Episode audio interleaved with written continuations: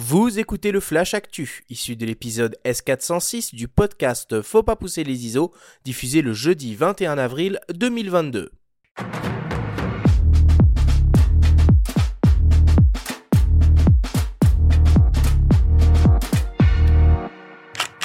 Cette semaine, dans le Flash Actu, Nikon met à jour son Z9 avec la version 2.0 de son firmware. Blackmagic Design se lance dans le cloud et Love Songs Photographie de l'intime, c'est la nouvelle exposition de la MEP. Le Flash Actu vous est présenté par Fox.fr, le site des spécialistes de l'image. Nikon vient de mettre à disposition des heureux et chanceux possesseurs de leur hybride professionnel, le Z9, une mise à jour de firmware d'envergure.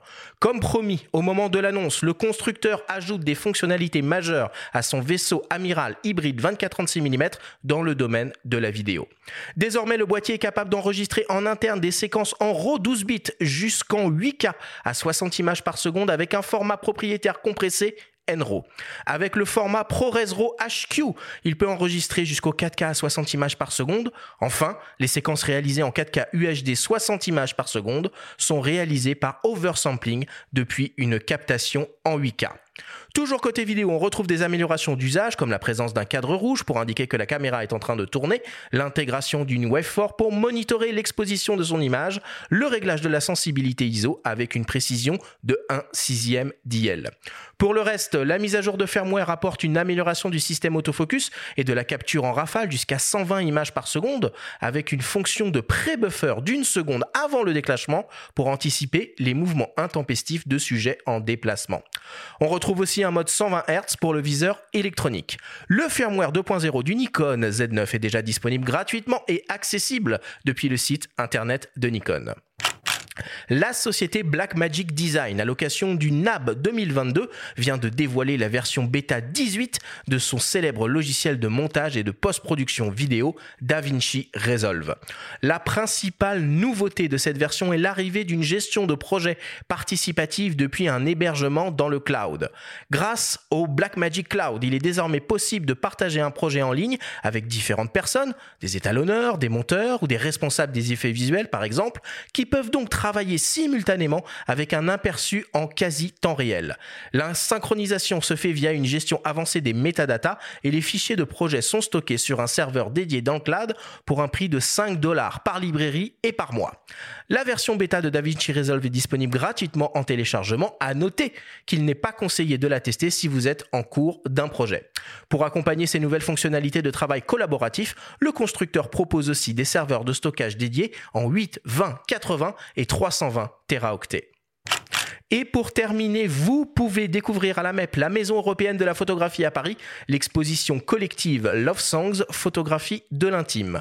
Au programme, pas moins de 14 séries réalisées par les plus grands photographes du 20e et 21e siècle sur le thème des relations amoureuses. Il est possible par exemple de découvrir des œuvres de Nabuyoshi Araki, de Nan Goldin de Larry Clark, Saliman ou encore Hervé Guibert.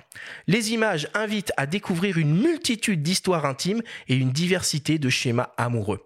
Pour cette exposition, l'AMEP s'est associé à Orosound pour proposer un parcours immersif sonore croisant ainsi la photographie et la musique. Love Songs, photographie de l'intime, c'est jusqu'au 21 août 2022 à l'AMEP.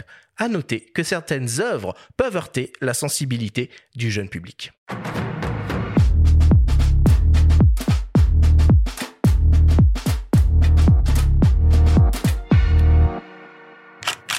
Voilà pour l'actu. Laurent, je me tourne vers toi tout de suite. Déjà, est-ce qu'un Z9, tu en as un? Euh, ils, arrivent. tu n'en as pas. non, non, mais enfin, euh, c'est parce que je n'étais pas trop pressé de, de les avoir. Euh, Nikon, qui est, qui est, mon partenaire depuis très longtemps maintenant, hein, ils ont commencé à. J'ai toujours eu des, des, des, boîtiers Nikon parce que quand j'ai commencé, il n'y avait que Nikon qui fabriquait des appareils photo de conception étanche, toute la série des Nikonos. Ouais. Voilà. Et, et donc j'ai commencé avec ça naturellement. Et puis en, 2006, ils ont commencé à être euh, un partenaire pour moi, un sponsor en quelque sorte, à, m'aider. Et, et ils ont toujours été euh, fidèles et, et moi aussi. Voilà. Et donc, euh, les Z9, évidemment, je, je, suis, à- je, je- je- je suis curieux de, de, de voir ça. Simplement, euh, moi, il y a toujours un, un temps de retard. Bah, c'est ça, que tu dois construire le caisson, quoi. voilà, Ouais, il y a- y le caisson pour le mettre sous l'eau. Et, et mon constructeur de, de caisson euh, sera prêt que dans quelques semaines. Ah, donc lui, il en a un, a priori. Non, non, il, il- même pas. Il, il- les premiers vont sortir d'atelier dans quelques semaines. Voilà. Ah oui, il a un Z9 pour Ouais, pouvoir construire son ça. caisson. Oui, oui, Ou au moins sûr. les mensurations de l'appareil. Ouais, exactement. Mais voilà, je, je sais que je reçois sous peu, euh, c'est peut-être même déjà arrivé au bureau, euh, deux boîtiers Z9 et puis les caissons vont, vont suivre. Mais voilà, j'étais pas pressé jusque-là puisque j'avais pas les caissons. Tout à l'heure, on va parler un peu plus de ta technique de prise de vue, mais en, termes de matos pur et justement d'organisation de caissons, là on parle beaucoup de vidéos et de plus en plus d'ailleurs sur le matériel récent. Est-ce que toi tu jongles un petit peu entre les deux, entre photo et vidéo? Puisque bon, tu, on te voit dans les films documentaires, mais est-ce que tu filmes aussi sous l'eau? Non, jusqu'à présent, euh, pas vraiment. Euh, parce que sous l'eau, il y a tellement de contraintes euh, matérielles euh, que, que, que pour filmer, il, il- il fallait euh, adapter les caissons vraiment différemment. Et donc, c'est- pas simple. En gros, il faut avoir. euh, alors, ça m'arrive de descendre avec plusieurs boîtiers, mais précisément plusieurs boîtiers photo. Voilà. Avec le Z9, je commence à réfléchir réellement à, voir si je peux pas un petit peu jongler euh, de, l'un à l'autre, mais ce, serait nouveau pour moi. J'ai toujours eu, euh, en fait, euh, euh, voilà, moi, c'est- jamais des travaux solitaires, ce que je fais. C'est vraiment... Ouais, vous êtes toujours une équipe. Ouais, t- euh, toujours une ouais, équipe. Je, je suis seul à faire des photos, mais il y a toute une équipe avec moi euh, pour m'aider dans les plongées, pour la sécurité et aussi pour, pour la vidéo. Donc, euh, voilà, il y a toujours eu un caméraman avec moi. C'est souvent Yannick Gentil, un camarade suisse qui m'accompagne depuis, depuis le Célacan. Qu'on voit beaucoup sur les documentaires. Mm. Et, et voilà, mais peut- il n'est pas impossible que à partir de maintenant, grâce au Z9 et à sa polyvalence, peut-être que moi aussi j'essaie de faire un peu de vidéo. ouais.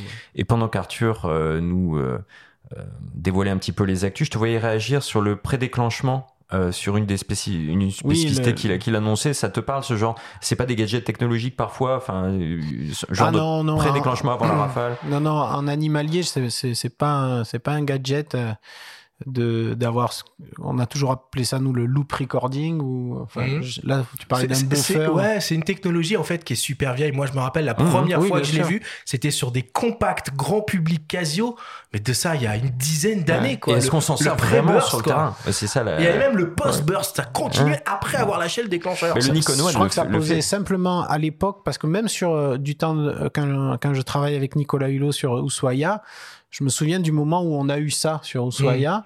euh, et, et c'était un peu euh, révolutionnaire pour, pour les gars. Moi, je, vois déjà plein de, de possibilités sous l'eau de, euh, d'attendre pour, pour, pour, ouais, pour, faire un- pour être sûr de rien rater. Quoi. Mm.